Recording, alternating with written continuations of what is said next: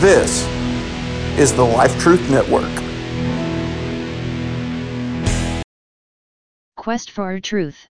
Episode 438.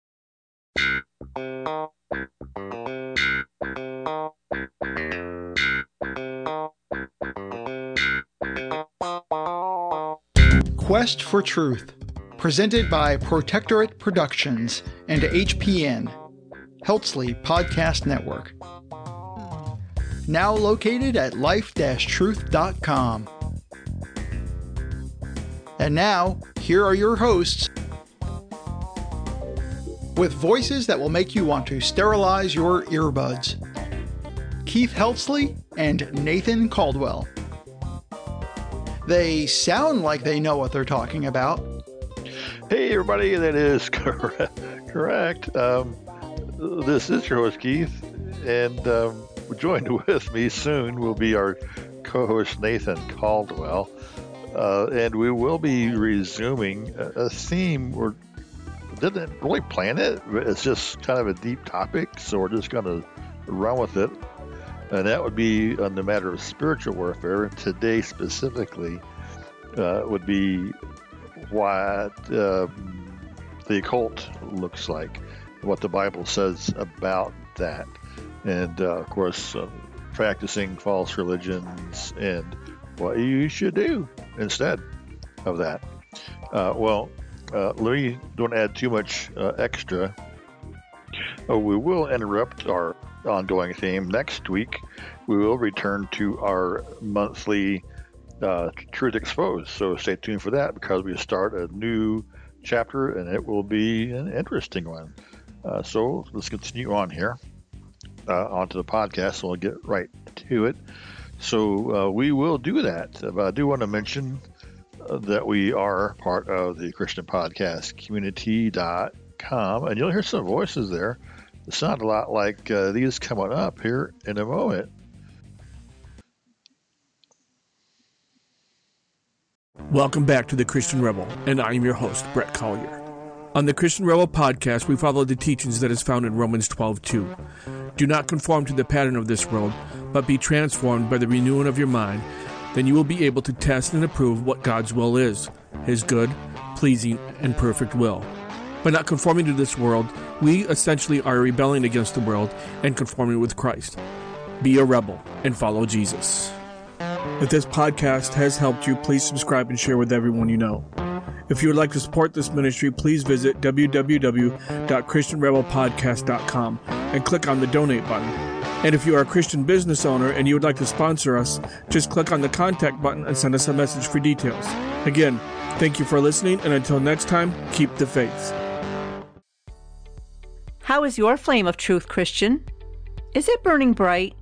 Hi, I'm Rebecca Berschwinger, creator and host of One Little Candle, a weekly podcast dedicated to encouraging, empowering, and equipping believers to be the light that God has called us to be, so that we may pass down undefiled the truth of God's infallible word to the next generation. So join me and light your own little corner of the world. You can listen to One Little Candle on all major podcast platforms or at ChristianPodcastCommunity.org. Welcome to the Truth Be Known podcast, bringing you the objective truth boldly, candidly, and without apology. Welcome to this week's episode.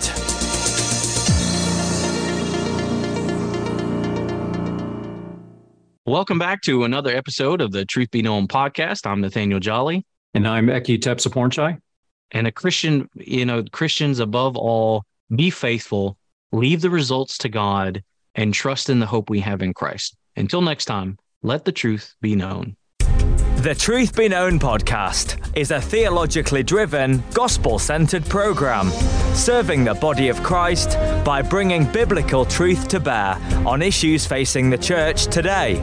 Subscribe to the Truth Be Known podcast by using the podcast app on your Apple or Android device, or listen online at strivingforeternity.org in the podcast section.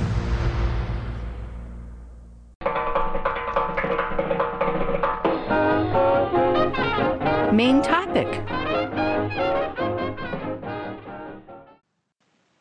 Oh, real quick, let me say this. This is going to be a passage from Leviticus 19, verses 28 through 31. And now here we have our co host, Anthony Caldwell, too. Take it away and tell us what he has to say about the topic. Okay, Leviticus 19. Start with verse 26.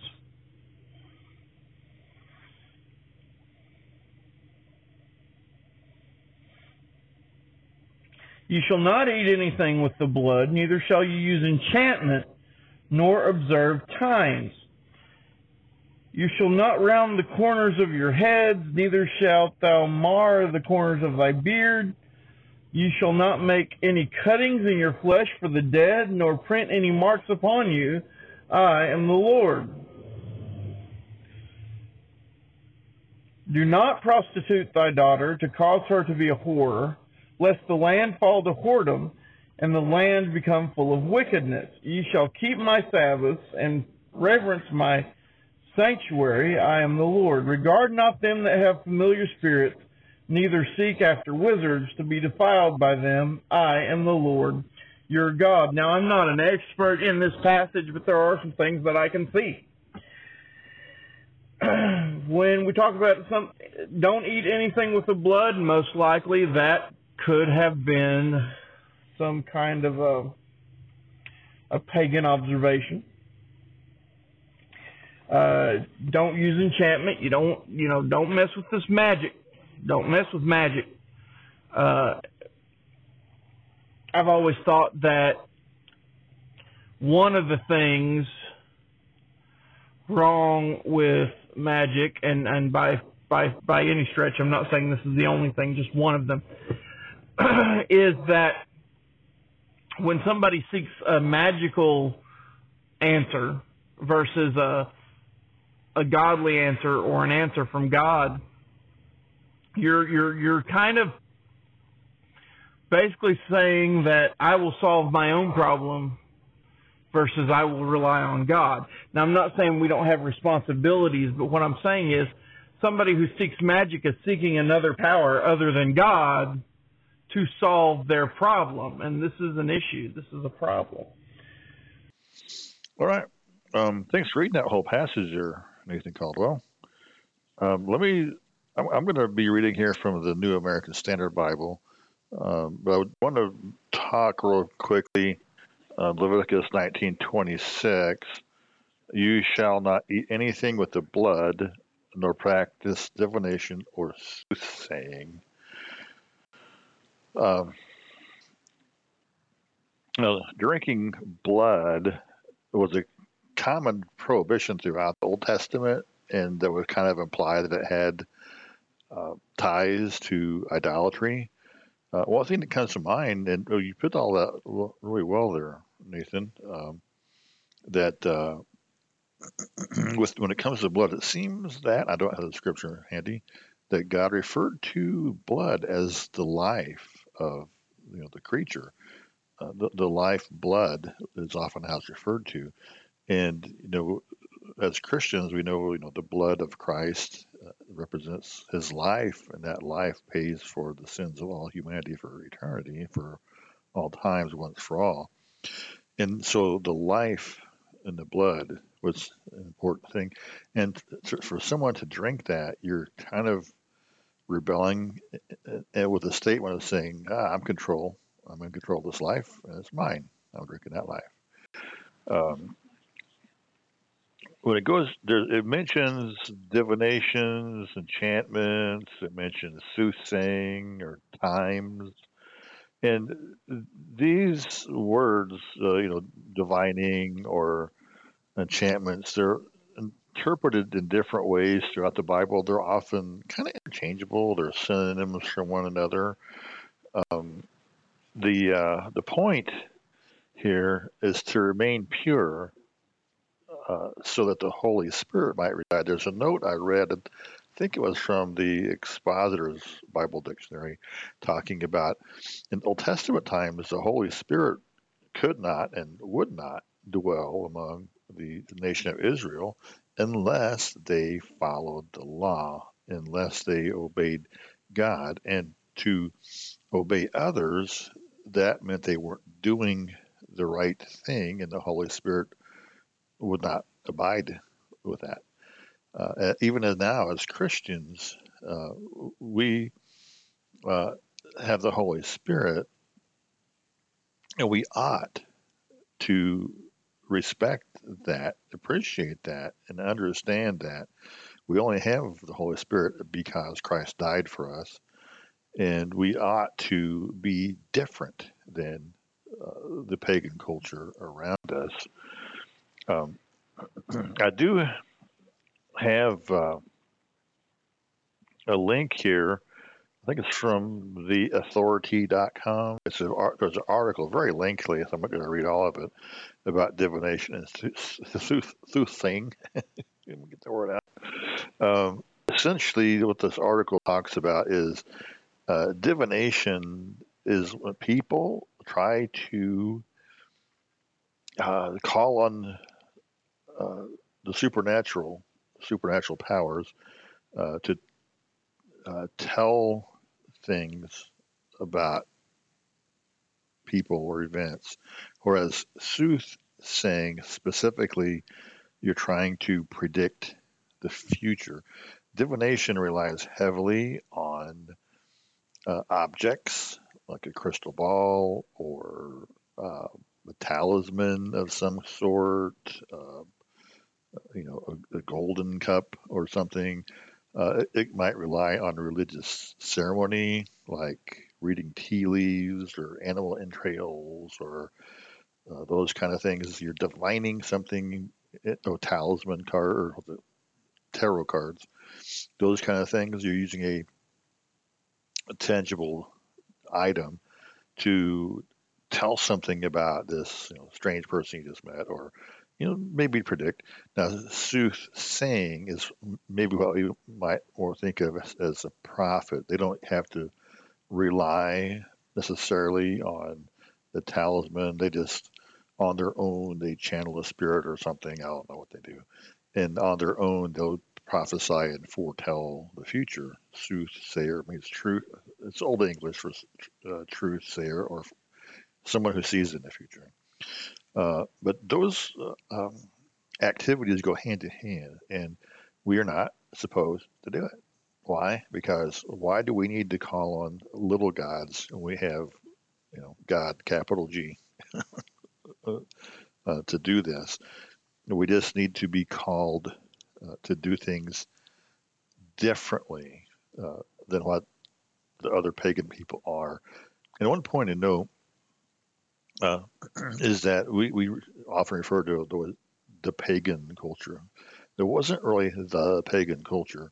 And then or even now, uh, pagan culture is fragmented. Every tribe, every every country, every tribe, every uh, fragmented uh, element had their own uh, pagan system. A lot of it overlapped, some of it didn't. Um, oh, I thought I interrupted you. You, thought you had more to say there about uh, um, soothsaying and stuff. So let me let you do that quick. Nor observe times in verse 26. Let's see if I can find something in the Logos passage guide here there was apparently an idol- idolatrous ritual that uh, people would pour out blood and eat part of the flesh um, where the blood was poured out so that uh, maybe um, this is just some kind of a a closeness to the deity uh, in question. I'm getting that information from um, commentary critical and explanatory on the whole Bible. Um, so it was definitely a pagan practice, and that's why you know you don't don't deal with this pagan stuff. Um, observing times. What is observing times? Going back to the same So observing the times had to do with looking at uh, the clouds for fortune telling. Uh, go figure. But um, but I want to tell you something again. Even if, and I'm not listen, I, I think there is some supernatural power out there that God allows the devil to have and and and pass through a cult. But even if it was not, even if whatever they're doing is not truly powerful, they are still attempting to do this major sin. They're still practicing in pagan, they're still practicing in idolatry. I mean, you know, the heart of the situation is bad enough, but they are already sinning in the practice of idolatry, which is like a breaking of the first of the Ten Commandments. So it's not something that you want to deal with. Uh,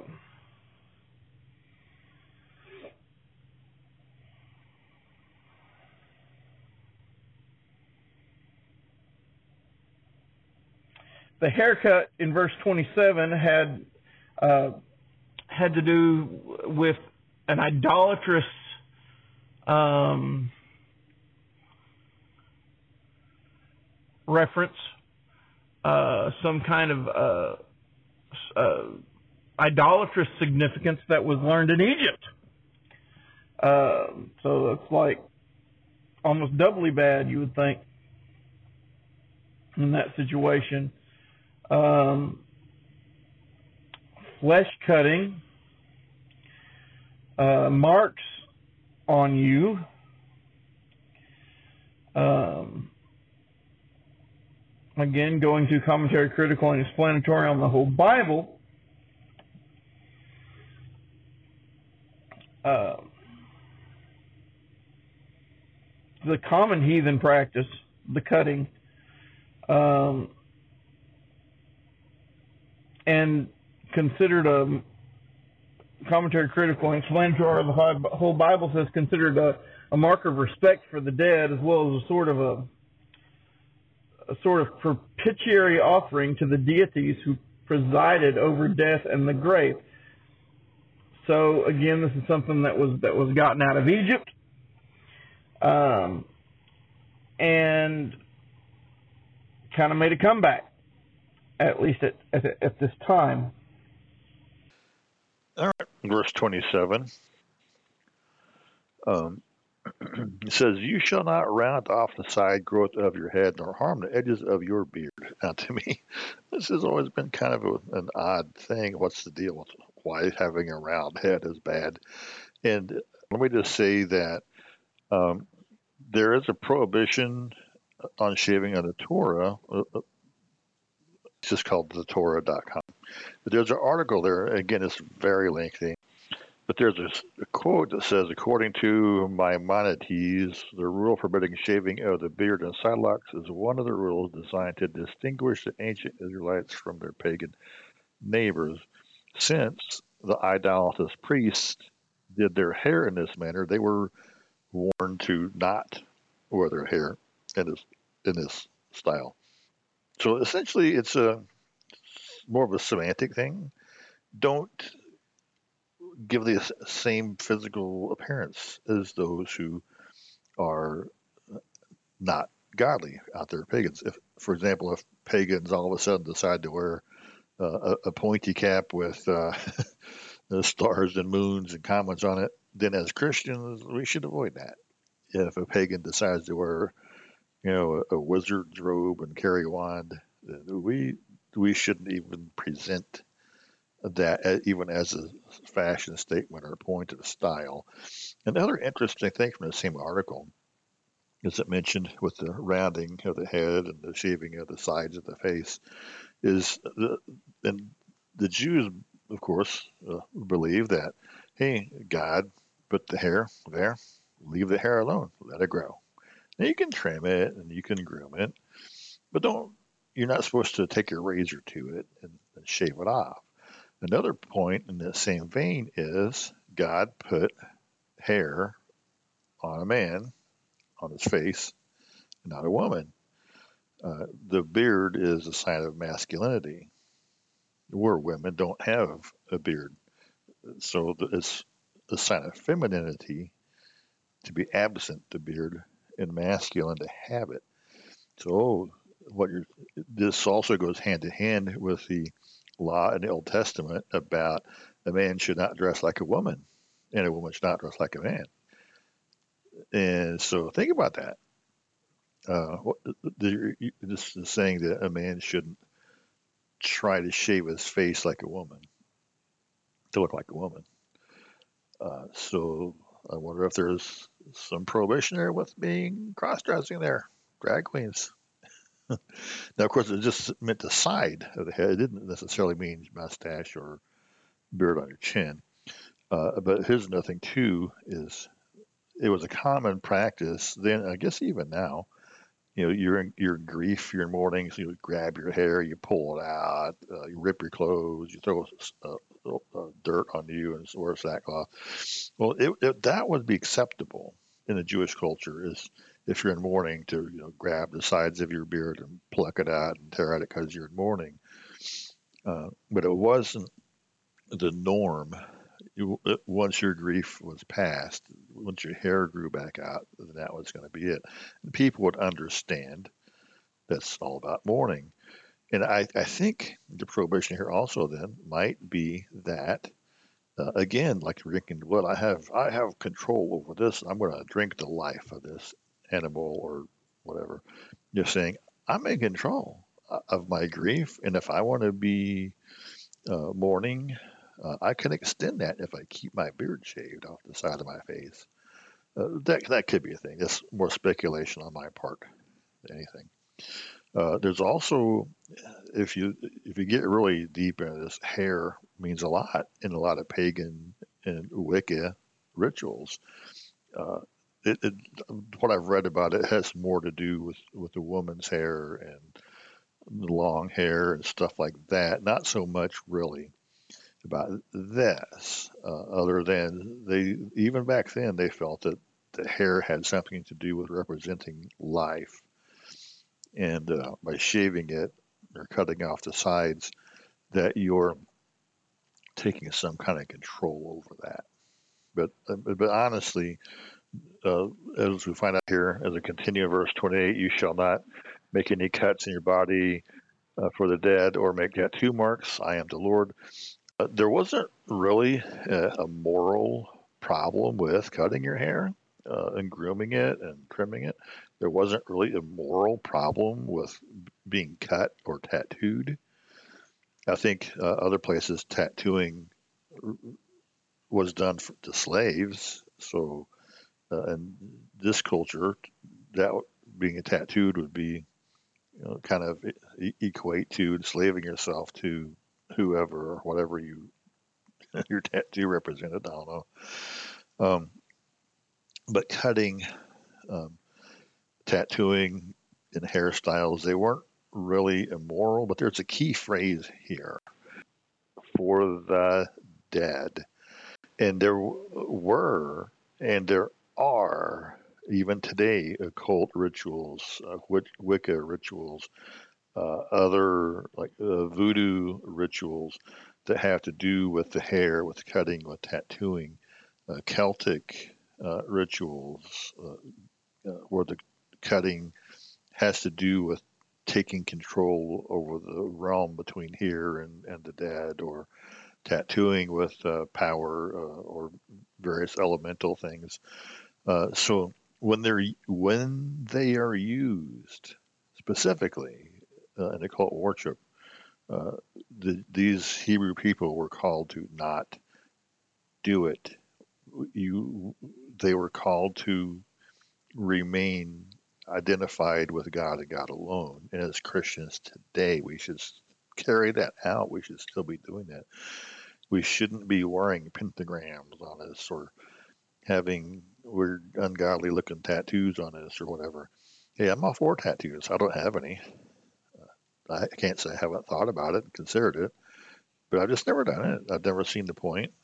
And every everyone I know who's had one at some point in time later, maybe months, maybe years, maybe decades, they come to a point where they regret it because it doesn't mean the same when you're 60 as it did when you were 20 and got the thing. The, the art of tattooing uh, in this situation, um, commentary critical and explanatory of the whole Bible says it is probable that a strong propensity to adopt such marks in honor of some idol gave occasion to the prohibition in this verse. And they were wisely forbidden, for they were signs of apostasy. And when once made, they were insuperable obstacles to re, to a return. So that is what they say. And verse 29 Do not profane your daughter by making her a harlot, so that the land will not fart a harlotry and become the land become full of lewdness. Um, now, interestingly, let's see, KJV says, "Do not prostitute thy daughter." The NASB says, "Do not profane your daughter." Now, uh, and then it's pretty much the same way. Uh, but if you think about it, anytime harlotry is involved, it's degrading, it's profane. But the unsaid part here, uh, this verse doesn't really say, is that for uh, uh, harlotry, and especially forcing a woman into harlotry, was what all the pagan religions did. Uh, in other places, people were warned not to have uh, prostitutions under every green tree on the hill.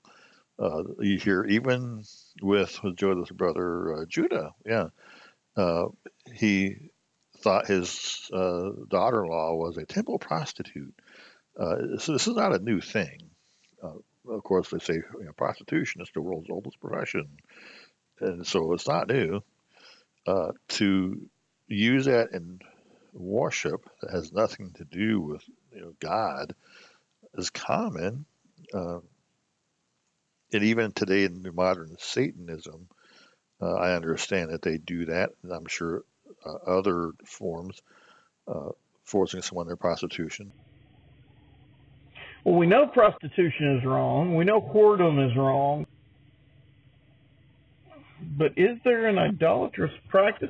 Well, we know that a lot of uh, idolatrous practices, a lot of uh, heathen and pagan practices did involve sex. Um, I mean, this is just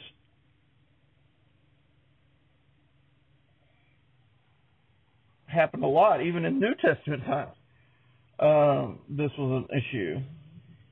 Here's the thing, too, is in Jewish customs, the way you identify yourself tribally or nationally, uh, tribal, you, you, you is passed on to the father. I'm, I'm, I belong to the tribe of Judah or the tribe of Levi because your father was there. But when it comes to your religious training, it was the mother's job. Uh, and so that's just why whenever you had a, a foreign woman come in, uh, it was problematic. You weren't supposed to marry a foreign woman. Some people did. I mean, Ruth was a foreign woman. Um, and whenever that happened, it took three generations before uh, the ch- children of that family were considered full Jews, and because the Jewish, the religious customs were passed on through the mother as the mom raised the kids. If the mom was of a pagan nation, she's going to teach her kids what all what she knows.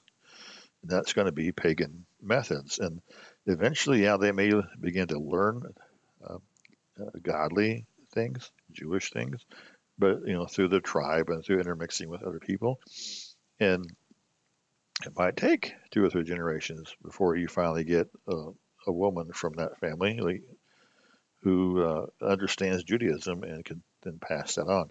The woman was the lit religious teacher of the family for, for the earliest phase of the kids. Now, older, once you got, uh, I don't know, I'm going to say, you know, bar mitzvah, 13, then I think the, the boys went to work with their father. It might have been earlier than it might have been six.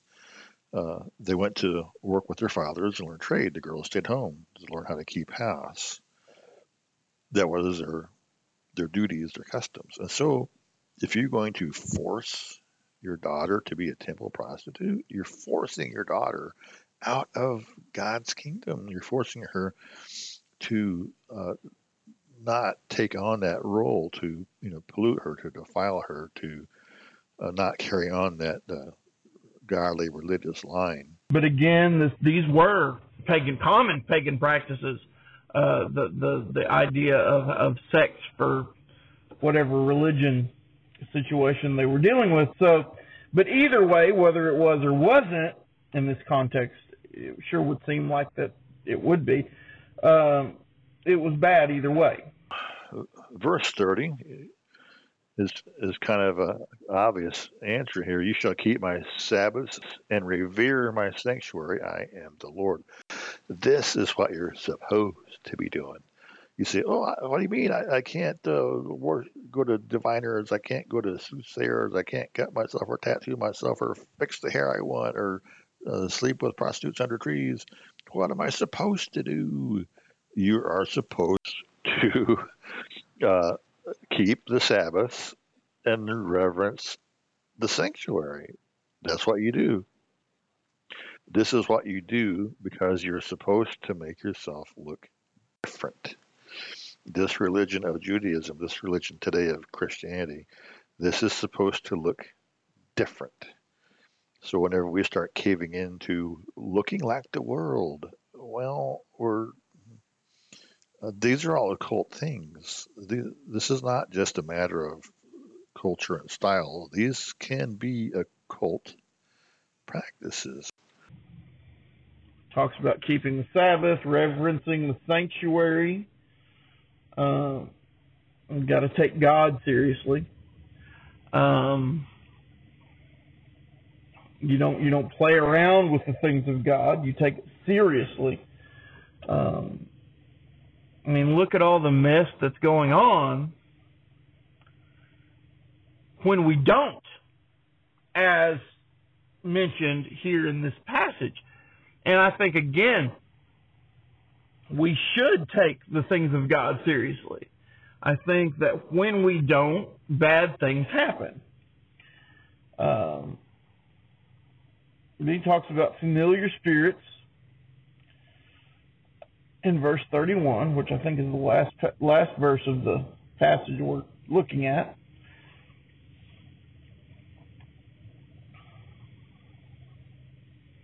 Familiar spirits were a con either way you go. Um, commentary critical and explanatory on the whole Bible mentioned ventriloquists who pretended to have communication with the invisible world. But also, there were people who dealt with demons who would imitate um, a loved one or, or someone you're trying to reach, and they would act like they were that person. Uh, the reason I, I believe this is because when um, King Saul tried to conjure up um, the prophet, um, you know, the little witch kind of got the surprise of her life when the prophet actually showed up. So that kind of tells me that something else was going on here that she was not expecting. She was expecting something else to happen, and the actual prophet showed up. So that was the witch of Endor. Uh, is one of the things that really, really just nailed the coffin uh, uh, to wrap this up here with verse 31, do not turn to mediums or spiritists. Do not seek them out to be defiled by them. I am the Lord your God. This one comes full circle on verse 26 because uh, mediums or familiar familiar spiritists, as the way King James puts it, or um, um, what's the word, sorcerers, wizards. These are the people who perform the aforementioned divinations or soothsaying. Don't practice divination or soothsaying, and don't go to the people who do those things. Um, now, uh, in looking up information on this, I don't have the source Uh, but it was basically an article about how uh, modern day occult practices are good and, and well and fine for the body and soul. And like, wow. And I glimpsed through it, and that's pretty much what the article is talking about: is how good it is to uh, be a Wiccan, I, I, guess it was, or to uh, seek out diviners and soothsayers, because it's all about it's all good and it's all about the practitioner. If the practitioner means well, then it's good. But the practitioner is bad and makes you do immoral things, then it's bad. So to them, uh, the occult is not a big deal. It's all about the practitioner who does them. I thought, you know, when it comes to God, sometimes you have a bad practitioner. Sometimes maybe your teacher or preacher or whoever might be a broken person, uh, and they're difficult to follow. But hey, if you follow God, you're not following the man; you're following God. But to the person who follows the occult, uh, to them, the occult is by and large okay. It's just the person who practices it. Uh, so you got to be careful with that. Uh, and honestly, even on a spiritual level, if it's not God, how do you know that spirit has your best interest at heart? You might be attaching yourself to a spirit who, oh, they're so kind, my channel guide, whatever they call it?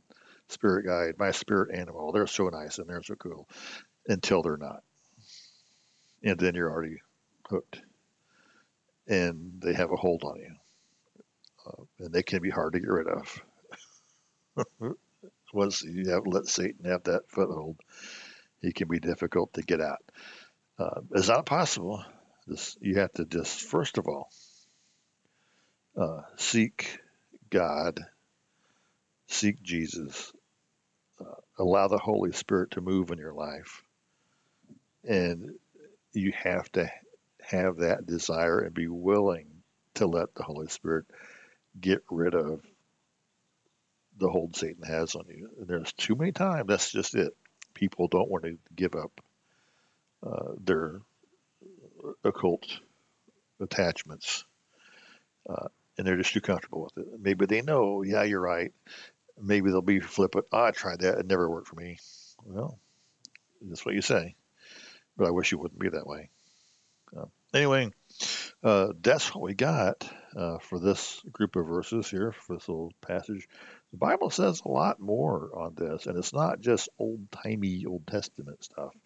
Uh, even today, uh, you'll find articles out there on the World Wide Webs about these things. Uh, these practices are still going on. The, uh, they may take a slightly different form, but they're still out there and they're still harmful.